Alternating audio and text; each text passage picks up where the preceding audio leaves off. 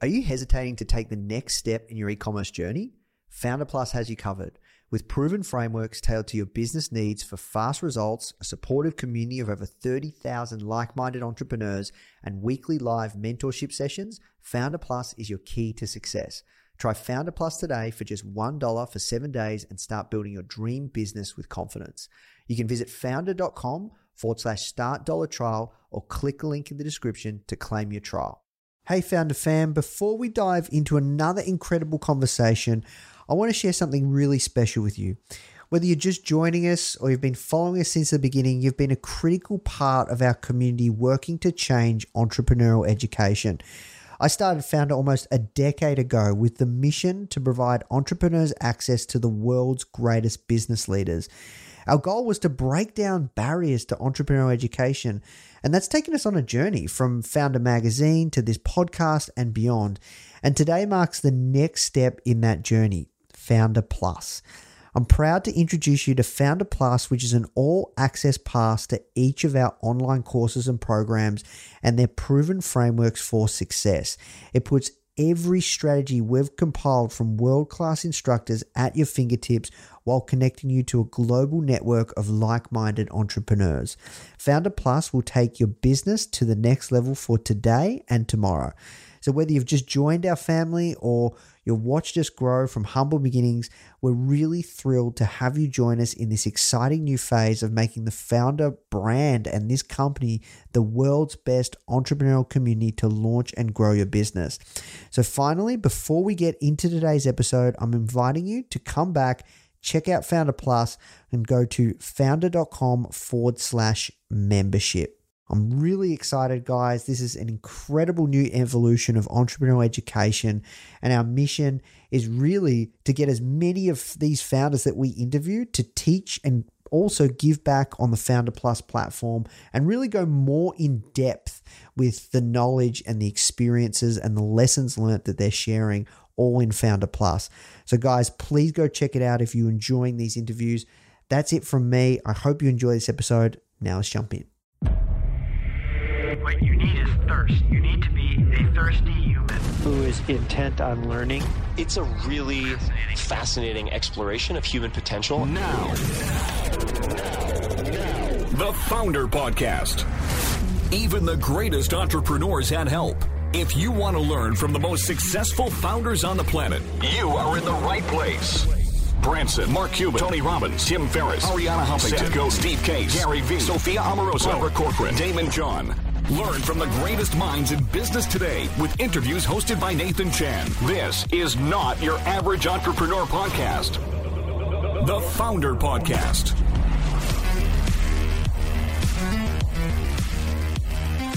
Hey guys, and welcome to a very special episode of the Foundr Podcast. Today, instead of listening to one guest, you're going to hear from multiple renowned founders about a specific challenge that we all face on our entrepreneurship journey. These guests will share their stories, solutions, and how you can learn to build your business better. In this episode, we're focusing on the challenge of overcoming failure, featuring Amy Porterfield, founder and author and host of Online Marketing Made Easy podcast, Jessica Rolph, co founder and CEO of Lovevery, Adrian Grenier, co founder of DuContra Ventures and Earthspeed Media, MaryRuth Ghiyam, founder of MaryRuth Organics, Evan Goldberg, who's the founder of NetSuite, Kendra Scott, founder of Kendra Scott Jewelry, and Jordy and Julia Kay, founders of Great Wrap. To get started, we're going to jump right into my conversation with Amy Porterfield as we discuss how she's almost lost her business named after her. I was in a mastermind with my peers, and there was this guy in the mastermind that I really liked, and he was doing big things in his own business. And I pr- presented an idea like, what if you help me do that in my business and you take a little cut? And he came back with, what if I become a partner in your business and we blow it up and I'm I do what I'm doing here but on a bigger level with you, we could do amazing things. Now, I'd like to tell you that it took me weeks and weeks and lots of consulting with my mentors to make the decision to take him into my business as a 50-50 partner. But what it what I did is I took one night's sleep and I said yes the next day and we were off to the races. And the reason, looking back now and a lot of therapy later, the reason I said yes is I was scared to do it on my own. Things were starting to happen. I was really going, it was building. And what if I mess it up? What if it all is taken away from me? What if I can't do it on my own? And it kind of goes back to my days of wanting a boss or doing well having a boss. My business partner that I took on in a business I'd created, he became my boss. This is not his fault. I did this to myself. All my fears were just right there at the surface, and I let him treat me like he was my boss. And all of a sudden, I became a yes girl again. And for years, my business did explode. We did amazing things together. He was a great guy, but I lost myself in that. And one day I woke up and I realized this is not what I want. I don't want a business partner. I'm not even showing up as my true self. I don't want to answer to someone else. This is not working. And when I went to him to tell him I want out of this, it became a disaster. We didn't really have enough things in place to make it easy to get out. And we started to kind of battle on how this was going to happen. And a year into battling how we're going to break up, I almost lost my entire business that I started on my own. We almost had to dissolve the whole thing because I made a decision based on fear and feeling I wasn't enough to do it on my own. And I also wasn't savvy enough to put the legal things in place to protect myself. And so that happened. I was miserable for an entire year.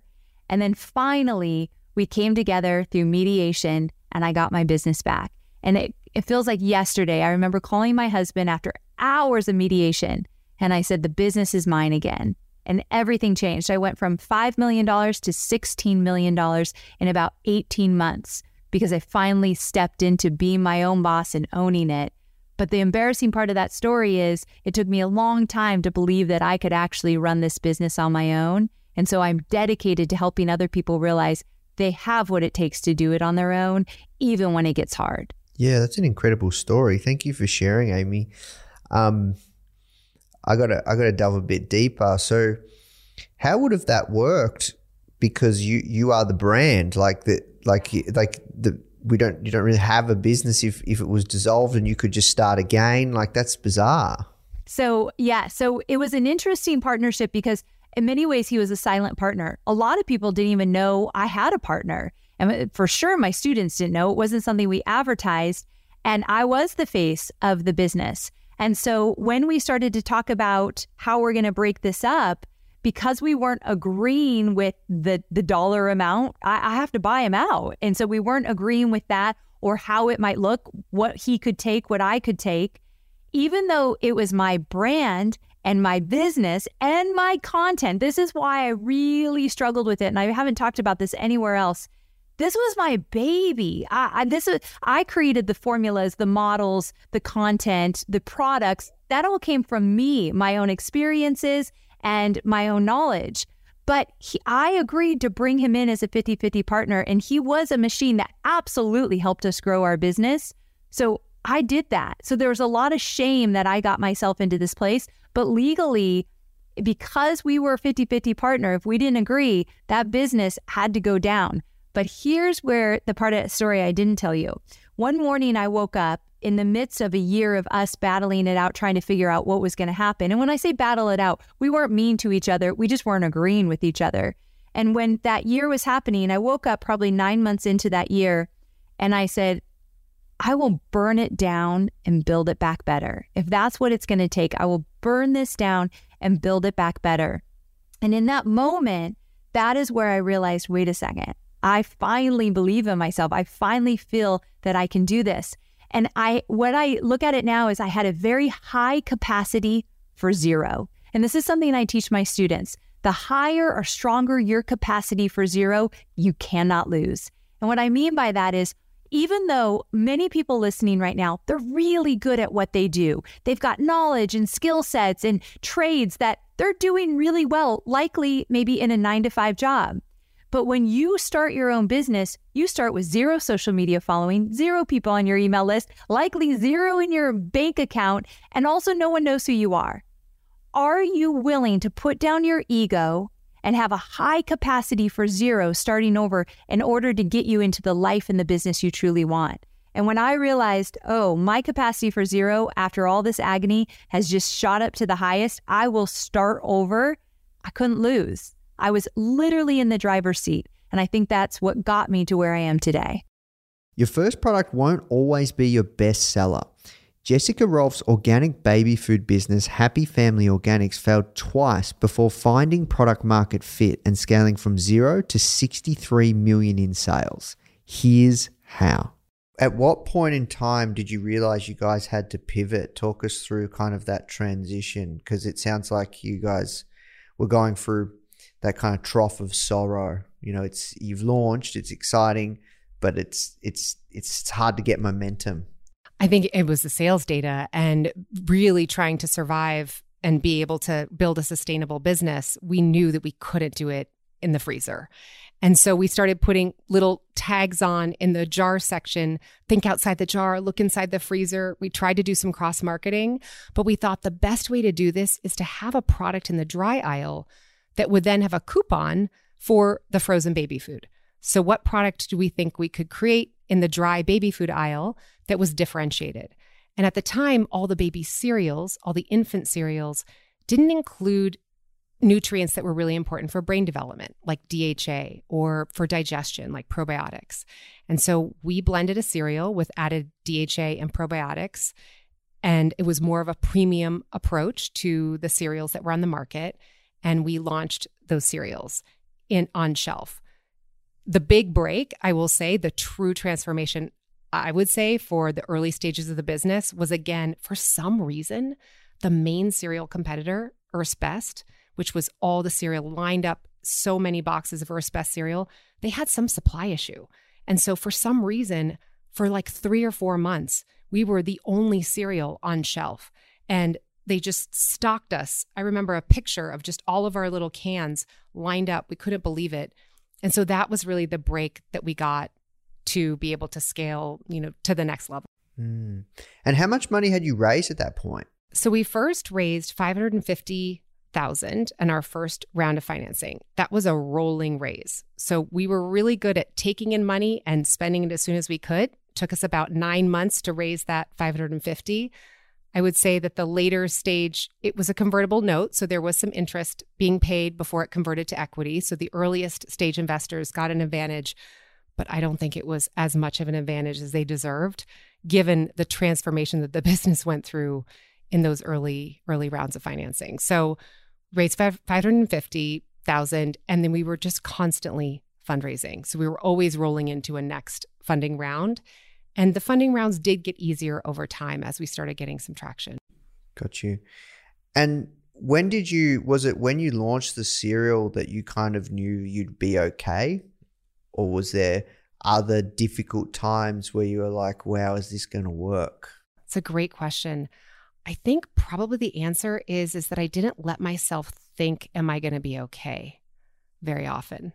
I just sort of kept going. When we we did hit a transformational point when we launched these puff cereal products. So we made an organic version of this cereal that was a finger food. That was a little puff in a container. And our ability to, we stripped out all of the kind of fake flavors, the fake colors, the things that the other competitors had and made a natural version. And those puffs truly got, had product market fit. So customers wanted them, they loved our natural approach, and that's what started getting us momentum. And so it was surprising because we started the company wanting to make fresh baby food, pivoting to frozen peas, frozen carrots, frozen foods. And then we started to scale really with a snack product. After that, we then had enough momentum to launch the pouch, which really scaled our business. That convenient format was so recognizable for parents. It was so convenient. They loved the fact that children could self feed and hold it in their hands. And we included nutrients like chia, um, a version of chia. We mixed fruits and vegetables into those pouches. And so parents really felt, you know, like we were giving them a gift of healthy food inside of a, a package that was really fun for their children and toddlers to to eat. Okay, so you probably recognize Adrian Grenier from his acting roles in Entourage, Devil Wears Prada, and Clickbait.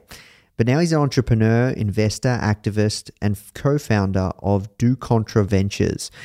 Here you can learn how one of his passion projects led him to investing better in businesses that do more for the planet. one that was my favorite that didn't work out was Churchkey Beer. I started a beer company, and man, that was a good time. And Tell us I about had so that. much- what's that? Tell us about that, man. Yeah, I had high hopes for that. And in fact, I remember my agent called me and he's like, "Oh, you bastard, like you're to be a you're going to be a billionaire from beer, not acting. Like this is everyone loved this company." And it was great. We we actually brought back the flat top can. So these are the old cans the way our great grandparents used to drink beer. So before they had the pull tab or the like so the cans today if you're if you're watching have the tab that stays on and it pops a little hole. Before back in the day, our grandparents used to have to use a tool. It's kind of like a can opener, but it cracks a little triangle in the top of the can. And so we brought that back and we were making beer in those old school tin cans. So they were like basically oil cans that were tough. You couldn't squeeze them and you had to crack them open. It was it was awesome. And so we had this old hipster sort of nostalgia and um, we had a craft beer. It was micro craft, all, all the things.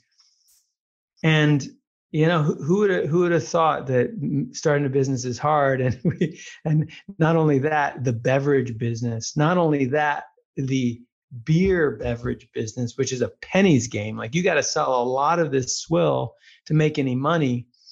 And we were doing a premium product. We had like the fanciest cans. It was all the all the things. And you know, people want cheap beer. They, that's I mean, that's the bottom line. Is they want to really they want they want to spend six bucks for a 24 pack, not six bucks for a six pack. You know, so it's it it just ultimately didn't work. The the, the real fundamental reason why it didn't work was we had some um, canning problems because we were essentially reinventing the can uh, because the whole of the beverage industry had moved towards standardization around aluminum stay tabs, which is what I just pointed out. And we were we had to retool and recreate a whole canning line to accommodate this this can. And it just was cost prohibitive considering our margins and the beer industry. We were number one in Whole Foods for, for a while. Uh, we were very promising, and then you look at the numbers, and uh, party's over. Mm, yeah, interesting. Why was it so much fun though? well, I was really proud of the the concept. I was really proud of the, our premise, and yeah, our our slogan was worth the effort. You know, the idea is like that which you put effort into is you know worth it. You know, ultimately, and then you get the reward. And um, yeah, I mean, just I mean, look, I love I love beer, right? I love craft beer in particular, and we had a great uh, triple uh, triple treated uh, what was it? I'm trying to remember. Um, hops, a, a triple hops treated pill uh, Czech style pilsner, which was really really tasty. We, I think I'd lost ten pounds when that business went under. So that's how much fun weight I had gained. And and when you're when you're out selling the beer, like you you got to drink it. You got to you got to be sure to be seen drinking your own product. So it was just a good time. I was a lot younger and I had a lot more energy. So Mm, and how was it like, you know, from all your other success in in other areas uh, with film and and music and all sorts of things? Like, how how was that that failure? Like, did it was it tough to work through, or you just kind of kept going because that's your nature? Well, you know the biggest the biggest thing the, the, hardest thing to re- resist it's, it's one thing to fail you know they say fail fast because when you fail fast you learn and then you you adapt Yeah. but it's those of us that refuse to fail we don't want to fail so we hold on to failure so you're basically like hitting rock bottom and then sliding scraping your face across the stone as you hit rock bottom as opposed to just getting it over with So it took us like two years to finally accept that it was over. And so I did not take it well. I did not want to fail. I wanted, it was like, okay, we got to believe in ourselves because we're going to be that one success story that we, we get to tell the war stories about how we almost failed, but we're going to like resurrect. It's really hard to know when, no, no, no, this is, you're not going to be one of those resurrection stories. It's over. And, and that's, and you could keep pouring money into it and borrowing money and trying to save face, salvage a dream. But you could prolong agony and it's a huge opportunity cost if you don't know when it's over when the party's over right it's like when when you go out and you're at a club and the lights come on you've probably overstayed your welcome yeah. so you got to know when it's over and it's probably not at the very end so MaryRuth Ghiyam had $700,000 in debt when she started her organic supplements brand, MaryRuth Organics. Eight years later, her brand now earns over 100 million in revenue and employs over 100 people. Here's how she clawed her way back to financial security.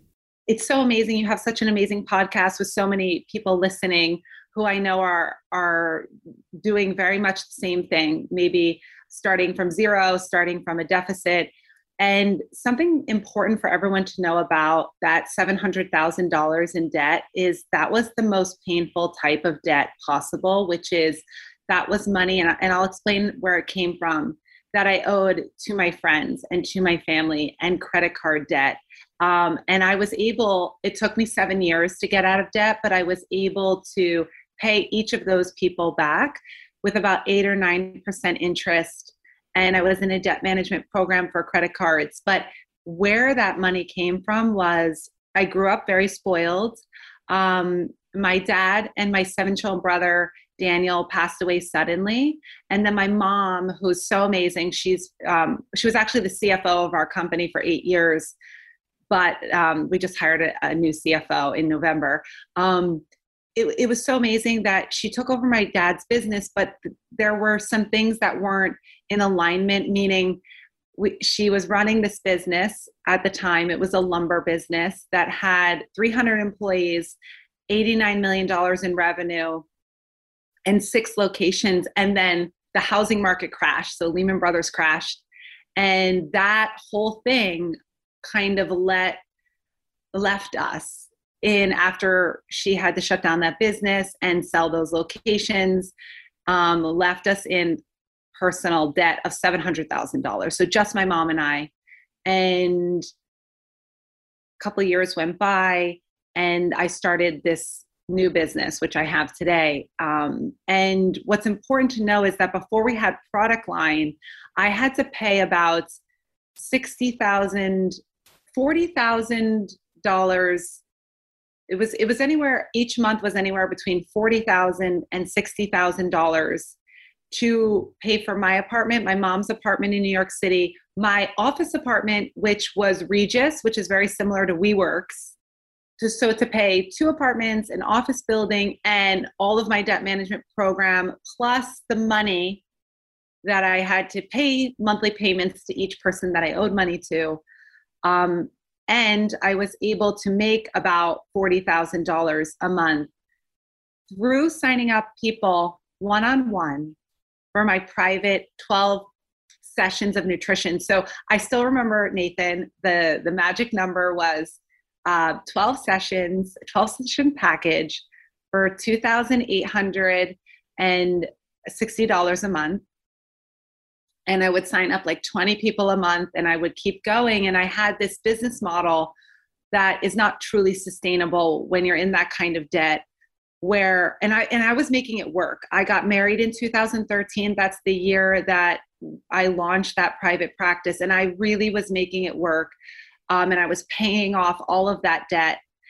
But it was, I mean, I didn't really see how I could get any leverage. And so it was kind of like the perfect storm. My husband said to me, and, and maybe later on I'll tell you the story that I think that a lot of founders would like about a choice I had to make whether I was going to marry my husband or not, that had a lot to do with a financial decision. But um, I said, okay, I'm going to make a product. And this product's going to be the liquid morning multivitamin. And for six months, I called all the manufacturers, and no one is going to take a run for a custom blend product for 90 bottles. No one, right? If you're going to do a custom blend with a manufacturer, you've got to have at least like $20,000. Yeah, because like MOQ's like a few thousand, right? At least. Yes, at least at the very least. And I told this one manufacturer, so I'm in New York and she's in California. I said, I promise if you make this liquid morning raspberry multivitamin, remember the, the first product, now we have 130 products, but that's still our bestseller. I said, I promise you, someday we'll be your biggest account. And someday we became so big that we, we had to leave them, but we obviously parted on good terms.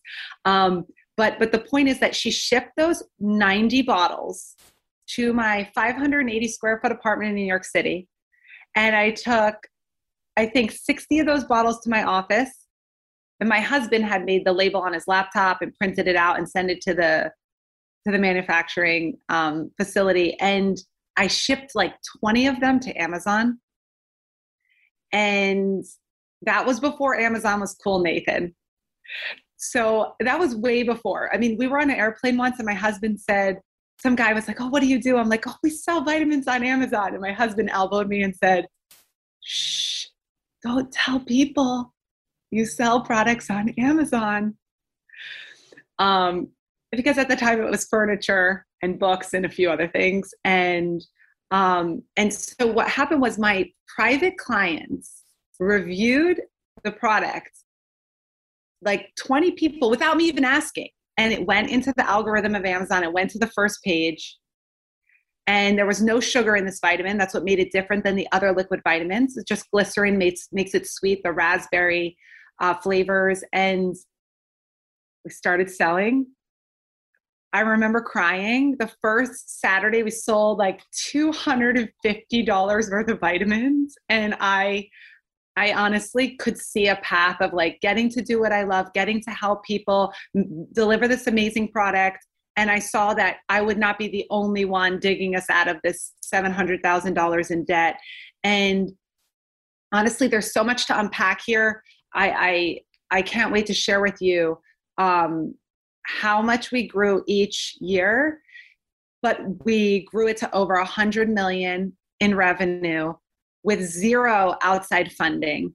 And we were profitable from day one. And I'm sure, as you know, it usually takes companies about two years to turn a profit. And there were things that we did that were extremely strategic that I believe in very much. And we did them by ourselves, my mom and I. And then eventually my husband started to help us as well. Hey guys, I hope you're enjoying this episode and learning a ton. As you know, in this series, we interview some of the greatest founders of our generation to find out how they did it. However, if you're thinking of starting your own business and you want to hear from some incredible stories from everyday people like you or I who are actually in the trenches, only been building their business for maybe one year or two years, like that are building right now and they're really in the early stages, but they're getting success, you should come and check out our new podcast, From Zero to Foundr hosted by our community manager, Molly Flynn. These are in the trenches stories from our very own successful students that have gone through some of our programs. People just like you who are deep within the process of building their very own successful business. These are the founders of tomorrow. You can find the From Zero to Foundr podcast on all platforms. And remember, it's founder without the E. All right, now let's jump in the show. After his failed attempt at a tech startup, Evan Goldberg invested $2,000 into building a cloud accounting software that eventually transformed into the world's leading cloud based business management software. I asked him how he's gotten through challenging economic seasons in the past 25 years. Well, certainly economically, it's a time where we don't have a lot of certainty. It's it, it and uh, don't nobody knows exactly what the next couple years or few years is going to bring. Um, and that's you know that's a challenge um, for things like just the prosaic needs of getting funding and hiring and and uh, and the cost of you know various services that you need to use going up rapidly in a lot of cases It, it's a lot of uncertainty and it's it's it, it it's it's challenging and um, so it just it still requires the same thing though is is making sure you don't get distracted keeping the focus on your vision and uh, just uh, plowing through this. And it's this this too shall pass. And you know it might mean that you have to uh, you you can't be as aggressive about hiring as you would when there's more certainty and or you know there's various uh, things you may need to do that that are different but the main focus of your energies should be the same as it would under any economic circumstances which is developing your technology testing it with users improving it or whatever it is technology your product your or your service testing it with users, improving it, uh, you know, promoting it, get, getting out there, and and and scaling it um, in any which way that you can, and staying staying very very focused on that vision. Yeah, agree. And I guess um, because you've been through multiple recessions now, um, have you have you seen?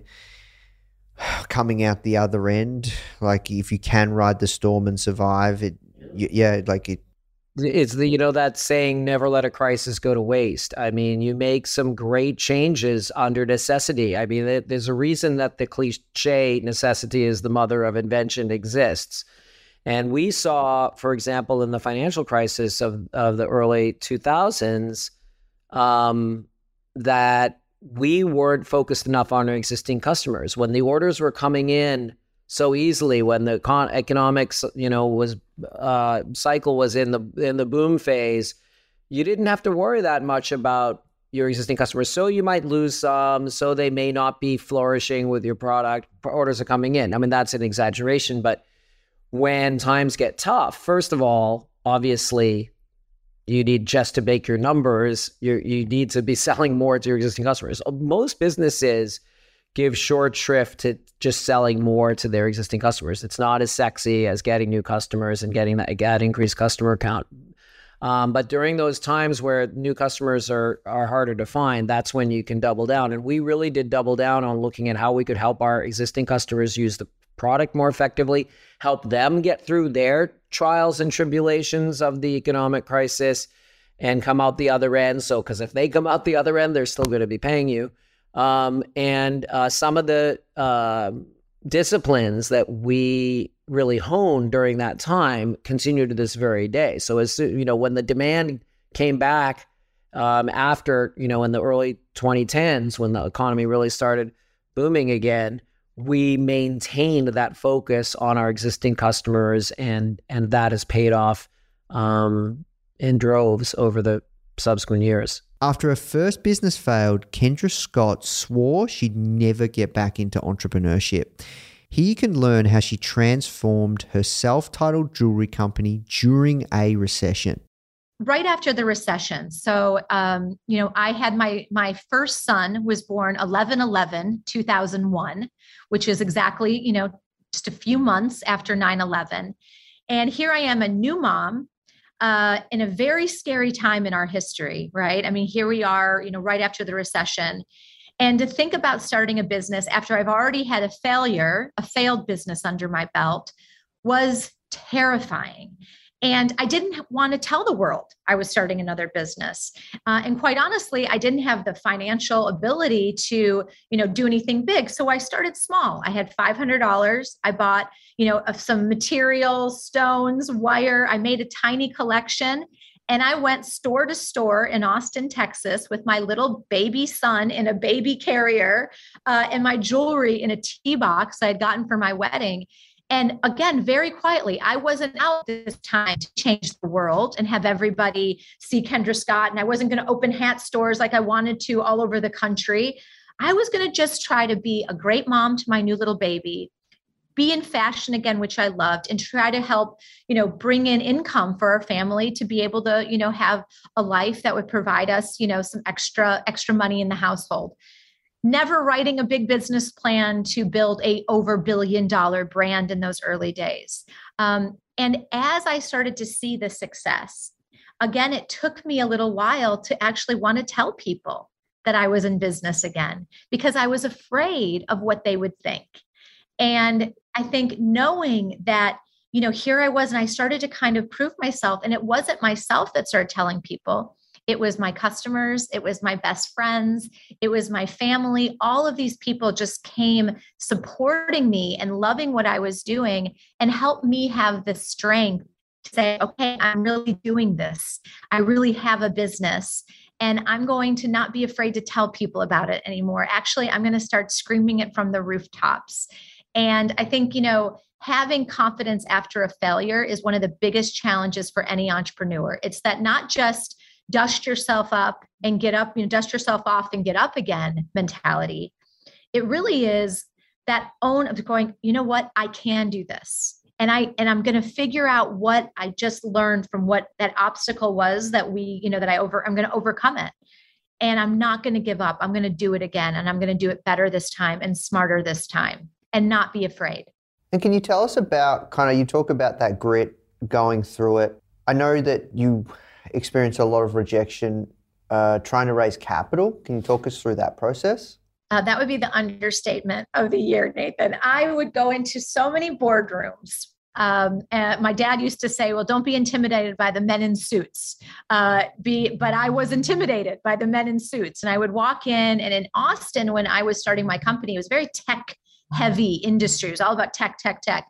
And they wanted me to be a tech company. And here I was, this, you know, Southern girl who was in fashion and trying to explain what I was doing. And even after having success of getting some major department stores and and really starting to grow the business, uh, it would still be like I felt like they were just laughing at me in the face. And I'd walk out, and it was just every time it was like okay you know what just keep trying and i and i got great advice from one of my mentors and he said kendra you know i well this was funny. He first i had somebody tell me well you need an angel investor. And i said yeah i need an angel where do these angels hang out? I need an angel. Um, but they don't just hang out. Like you just you know it was different time 2003 2004 we didn't have access to people via social media and these different you know platforms as we do today. And so I would try to go into these meetings and just kept getting, you know, shut down, shut down, shut down. And one of my mentors told me, Kendra, if you build it, they will come. And they're going to come aggressively. Focus on building the absolute best business you can build. And I know that's hard. And I was doing it through lines of credit, credit card debt, putting every single thing I owned up for collateral. Uh, within a short period of time, I had a one and three year old and was going through a divorce. So now I was a single mom on top of all of this with an in basically a baby and, and a just toddler. Uh, and it was hard because I needed help and support, um, but having to put everything I had at risk. But again, just focusing on the business, focusing on building the best business I could. And he was right because people started to take notice, and I wasn't calling them anymore. I started getting calls from investment bankers and you know interested investors and it was a really eye-opening experience for me to be able to then go oh wow now they want me but I had to prove myself a little bit yeah wow and you know in 2008 the world had changed recession has hit um, how did that affect the business? And was that around the time you were trying to raise capital? Uh, you know, everything you had going on, lines of credit, everything you owned, going through the divorce. Was it around that time? So I was divorced in 2005, um, and so was already divorced. Um, in 2008 i can't even explain to you. So we were just a wholesale company so i was just selling to other retailers. I was not direct to consumer. Um, after the hat box and that failure of running a retail store i said i am never going to be in retail again. I am never going to do that. That is scary stuff don't want to have any part of it. Get me out of retail. So this is safer. I they you know a store writes an order, boo boo boo. I pack it up, I mail it to them. They deal with it. You know it's great, beautiful business. 2008 hit, and all of my eggs were in that one basket. Nathan, I had the power that I didn't have was in the power of the buyers that were writing the orders for the department stores who are now getting laid off with the recession, relationships that I had built just you know going away overnight boutiques and stores that i had worked with across the country shuttering left and right uh, big companies filing for bankruptcy uh, that I had just shipped orders to. Um, you know, it was devastating time. And I only had a line of credit. I had no investors. Uh, and to try to even think about getting an investor to invest in you at this period, I mean, that was not even there was an, there was no conversation starters there with, hey, what do you think about investing? I know we're going through you know an economic collapse financially, but you know maybe they're like absolutely not. Then my bank, big bank, calls and says, you know, we feel that jewelry, fashion, these are high risk areas for us. And we'd like you to pay off your line of credit within the next six months. Wow. Yeah. And I said, well, I don't, I, I can't. I can't pay off the line of credit and I've paid my interest. I've done all the things I'm supposed to do. I've never been late on a payment. Uh, and I'd call and try to talk somebody, and they'd be like, uh, "What's your loan number?" And I'd be like, "A7, blah blah blah." You know, all these numbers. They didn't care that I was Kendra Scott. They didn't care that I was a person. You know, they just were like, "What's your loan number?" And you'd get shifted around. And I remember sitting on my kitchen floor and just crying and thinking, "This is it. I'm going to lose my business, like so many of the businesses around me." And I thought, okay, what am I going to do? And I started to go to some local Texas banks. And I went to one local Texas bank, and there the president was female, and she wears my jewelry. She knows my brand well. You know, I'm very well known in Austin. And I sat across from her, and I remember saying, Carrie, you know, can you please consider taking on this line of credit? And I promise you, with everything I have. If I have to sell everything I own, I will not only just pay it back, but I am going to crush it. And here's my new business plan and how we're going to get out of this. We are not going to just focus on wholesale anymore because I need to have a direct connection with my consumer. I need her to say, I want Kendra Scott when she walks into every department store. Where is the Kendra Scott? And the only way I can do that is if I have a direct connection, meaning I need to get back into retail.